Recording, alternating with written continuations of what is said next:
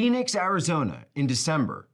Seriously? You want to go to Phoenix, Arizona in December? No, that is what Tanya was saying to me when I said, I want to go to Phoenix in December. And we're going to Phoenix in December. We're getting the entire house. We haven't picked exactly which one yet. We're going to rent an entire house. We're going to get it for the kids. We're going to bring them out, bring the family, my parents, her parents. We want to get everyone there because we want to just kind of soak in that Arizona Phoenix sun, because it'll be the middle of the winter. And we know if we're coming back to the East Coast, that'll be the last chance that we're able to get it. So we're going out there for America Fest. Make sure you get your tickets for America Fest, tpusa.com backslash America Fest. Use promo code POSO, capital P, capital O, capital S, capital O, P O S O, for twenty-five percent off on your tickets.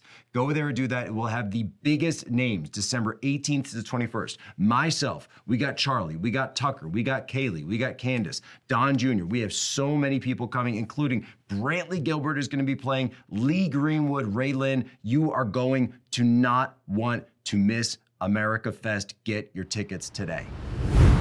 Ladies and gentlemen, welcome aboard today's edition of Human Events Daily, powered by Turning Point U S A. Today's top stories: the woke lash, reactions to the Virginia election exit polls. Next, huge ongoing story and developments in the Kyle Rittenhouse trial based on our reporting yesterday of the F B I's involvement in a cover-up regarding their surveillance of Kyle and the events of that evening. Next, the Seattle city attorney and Minneapolis defund police completely fail in their elections. We'll talk about it. And finally, General Milley comments about China attacking Taiwan. All this and more ahead, Human Events Daily.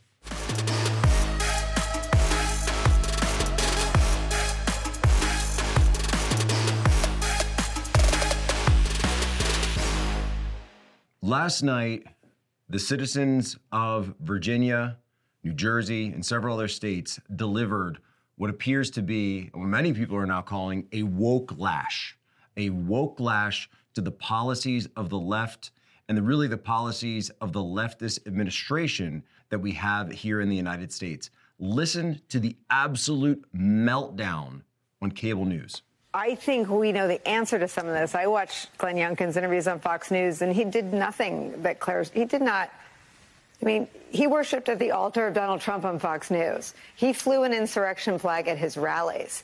He simply didn't, he played dumb about a, a, a, a Zoom rally. He did not really put much distance between himself and Donald Trump on the big lie or the deadly insurrection in which police officers were maimed by flagpoles. So, I think that the, the real ominous thing is that critical race theory, which isn't real, turned the suburbs fifteen points to the Trump insurrection-endorsed Republican. What do Democrats do about that? Wherever you look, it looks like these these these college-educated suburban white voters who Democrats thought were breaking their way, you know, they rallied back uh, around critical race theory. And again, you know, for me, critical race theory, Joy, is just the most recent, more eloquent iteration of of of the Southern strategy, right? Whether it be crosstown busing, whether it be the welfare queen, whether it be defund the police.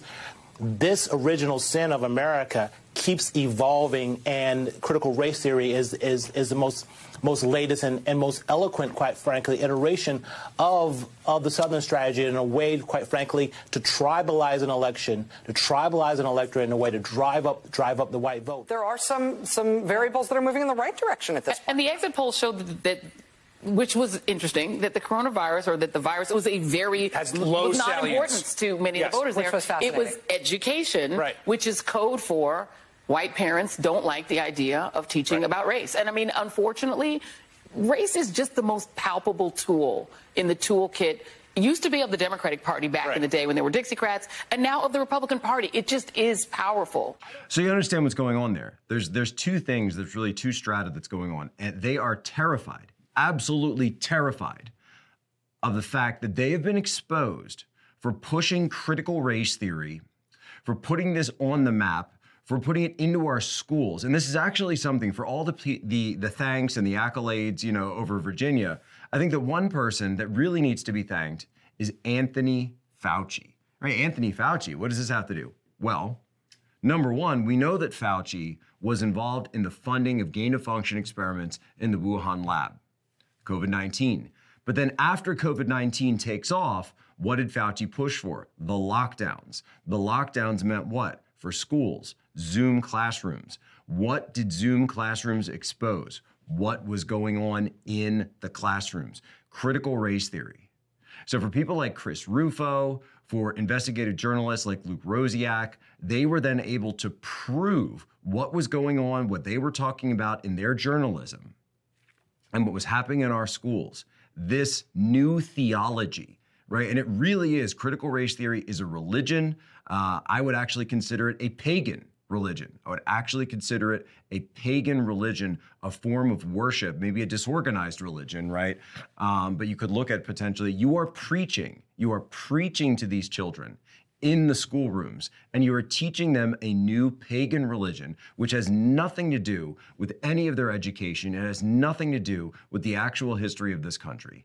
And parents found out about it, and they became activated. This is a huge part of what's going on, and it ain't just Virginia, folks.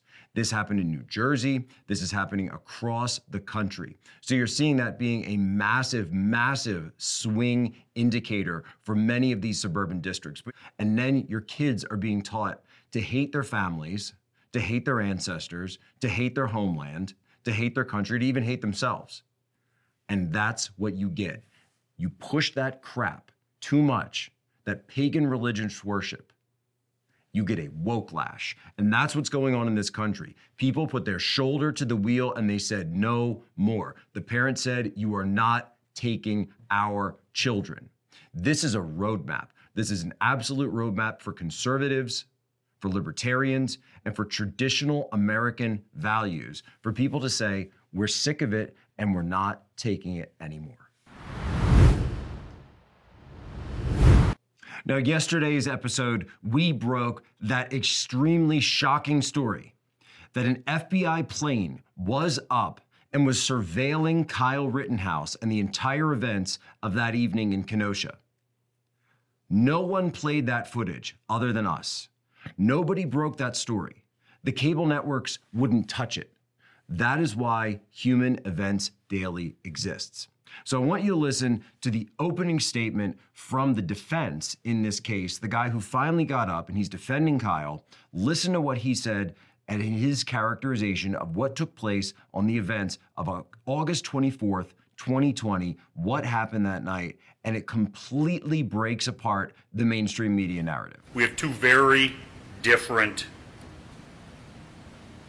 outlooks on the events of August twenty-fifth of twenty twenty.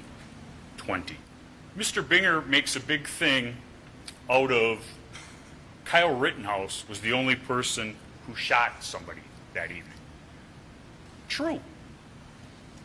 Mister Rittenhouse was the only person who was chased by Joseph Rosenbaum that evening. You'll hear testimony, not just from Kyle Rittenhouse, but Balch, Mister Balch, about Joseph Rosenbaum stating to Kyle and to Ryan Balch in each other's presence, if I get either of you two alone, I'm going to kill you. Flat out threats to murder. When Mister Rosenbaum is shot in the car source lot three, there's been a gunshot behind Kyle. He turns to address Mister Rosenbaum with his firearm. Mister Rosenbaum is not deterred. He continues to run. He acted in self-defense, ladies and gentlemen. The evidence will show that his actions on August twenty-fifth of twenty twenty were reasonable under the circumstances as they existed that night, being attacked by Mister Rosenbaum. Kyle Rittenhouse protected himself, protected his firearm so it couldn't be taken, used against him or other people from Mister Rosenbaum. So here's the biggest development, though. As the witnesses went through day one of the trial, They first had Kyle Rittenhouse's friend testify. He said, yes, I purchased the rifle. I owned the rifle. It didn't cross state lines. Remember, this has been a key aspect of the case that the media has focused in on and uh, the left has focused in on as well. They said that Kyle Rittenhouse's gun crossed state lines. Not true. That was a gun that wasn't his. It was owned by his friend who was over eighteen, purchased by him. He let Kyle use it to defend himself during in the riots, which actually, if you look under the statute, seems to be true, seems to be actually something he's legally able to do, because the statute, when you actually look it up, it says it's about short-barreled rifles and shotguns. This is not a short-barreled rifle or shotgun. But the bigger picture is the second witness, when they went up, the judge said, well, we have a problem here. That witness can't be on camera. Well, who was that witness? Who could it be? Who could it be?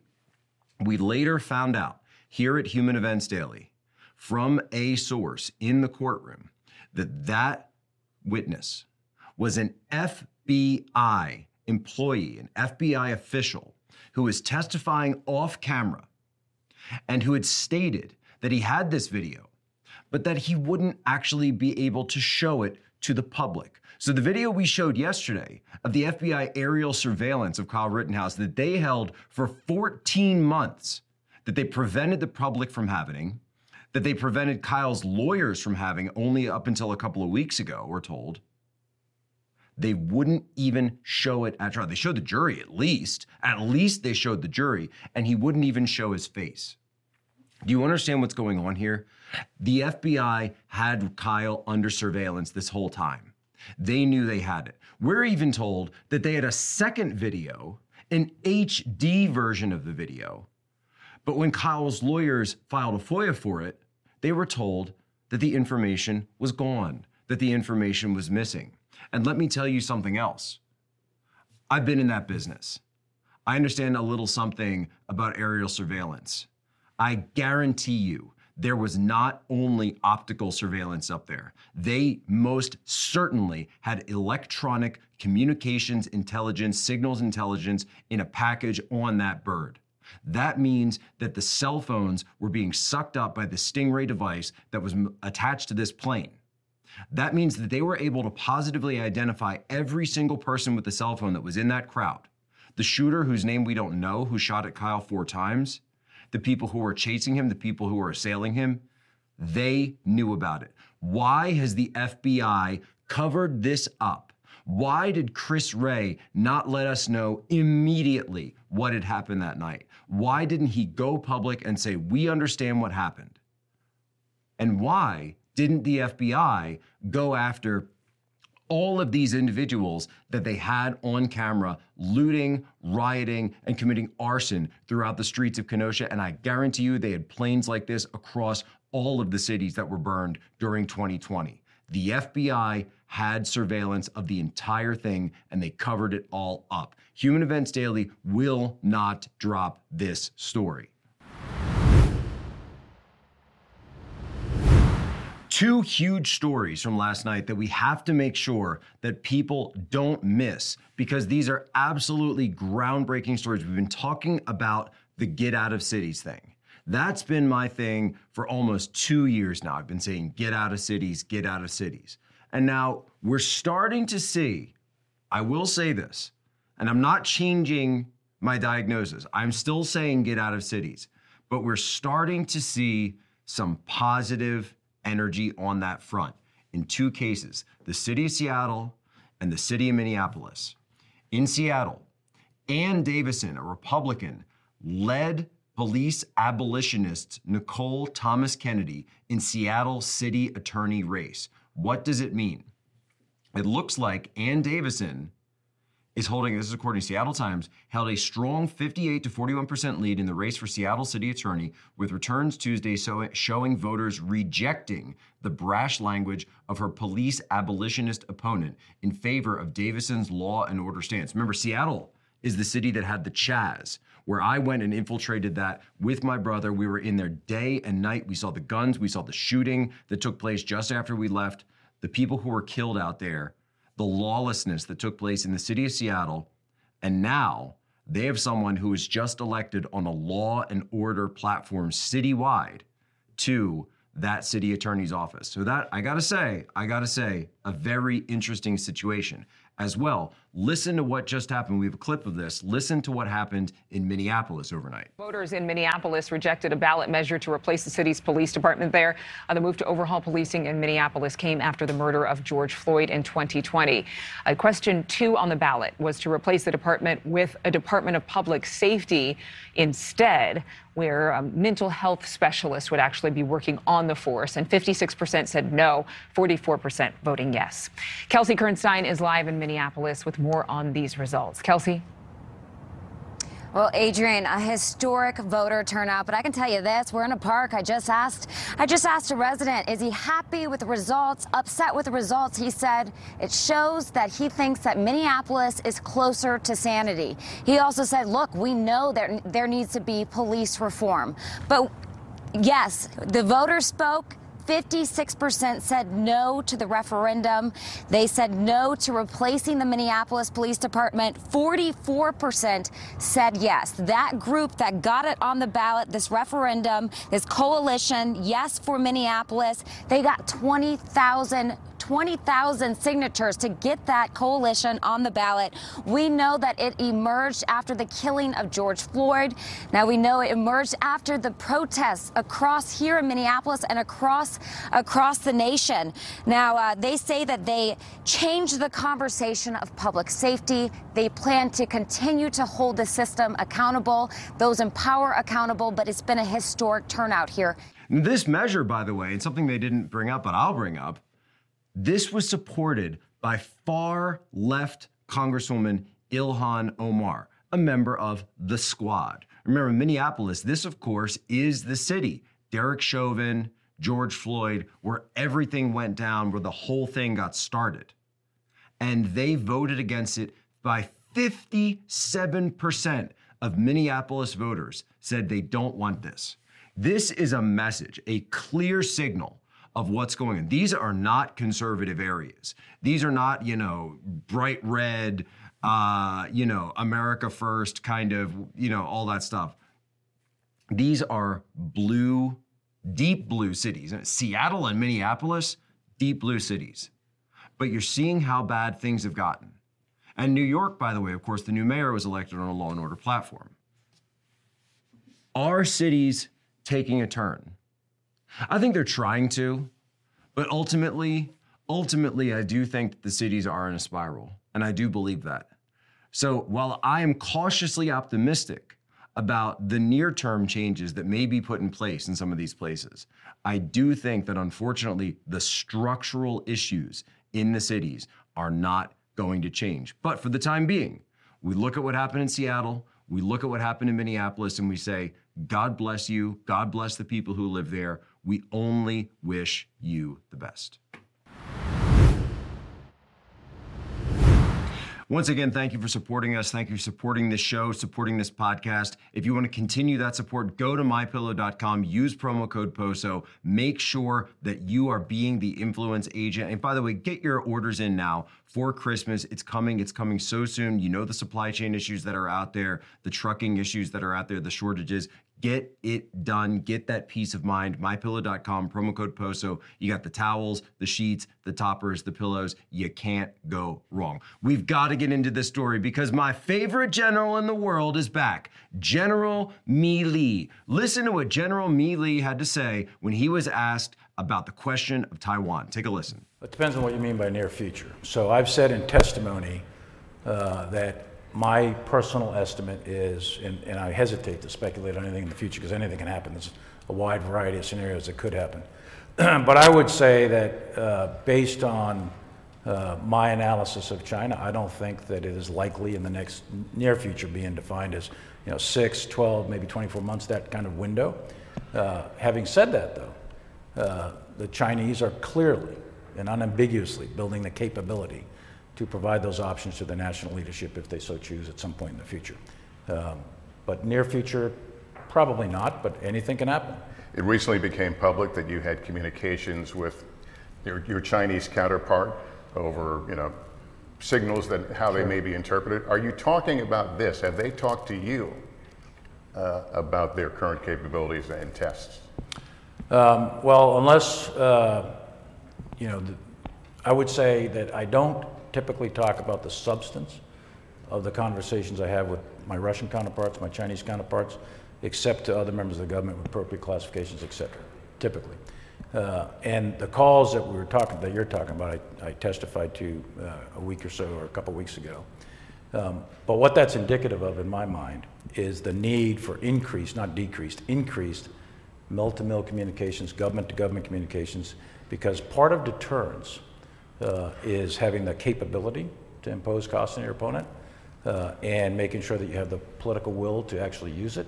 But also a third piece of deterrence that's really important is clear, unambiguous communications between both sides. Uh, as long as they're coordinated and as long as uh, the various parts of the government are, are involved in that, it's very important. So I think those calls, and I've made many calls uh, to counterparts around the world as part of my job, um, I think those calls are indicative of something that we're going to have to reinforce, expand, and need more of. Uh, as we go forward in the next ten, twenty years. So you hear that, right? You know, General Milley, he's like one of these generals straight out of central casting. Like, he's the character in the Hollywood movie that sends all his troops into combat, doesn't realize what's going on, and the entire team gets taken out, right? That's, that's the character he would be playing in a movie. This is a guy who has no clue what's happening. You hear him right there. He goes, well, I've, I've talked to China, and they, they assured me. They assured me that they will not attack Taiwan in the next six, twelve, twenty-four month period. And I believe we can trust General Lee over there. Yeah, he's a good guy, right? This is ridiculous. This is insane. You're saying trust them. We need to talk to them more. You need to take, hey, take them out of their word, increase communication, increase mill-to-mill dialogue. Ridiculous. Absolutely ridiculous. This guy is a clown. And I'm sorry, I'm sorry for saying it, and I'm sorry, I wish that our military wasn't like this, but it has to be called out. You cannot have a sitting general talk like this. If he says it's not gonna happen in twenty-four months, why? Because they told you that? Because you trusted them? That means it's probably gonna happen in twenty-four minutes. That's all the time we have here for Human Events Daily, but as I said, be the influence agent. Remember our motto to you, be good, be brief, be gone. We are going to give you the bottom line up front, and we are leading the charge on the Kyle Rittenhouse case. I know there's other people talking about it, but we are breaking news, we are dropping the receipts, and we are dropping bombshells, and we're going to be continuing to do that day after day here on this show. But before we go, it's time for today's moment of history. Today, in eighteen sixty-eight, Ulysses S. Grant elected the eighteenth president of the United States. And here's something, by the way, that not everybody knows, that Ulysses S. Grant was actually, I believe this might be true, the only president of the United States to be arrested while he was the sitting president. What was he arrested for? Right here in the city of Washington, D C, not very far from where I'm actually sitting right now. He was arrested for speeding on his horse. Can you believe that? Ladies and gentlemen, you have my permission to lay ashore.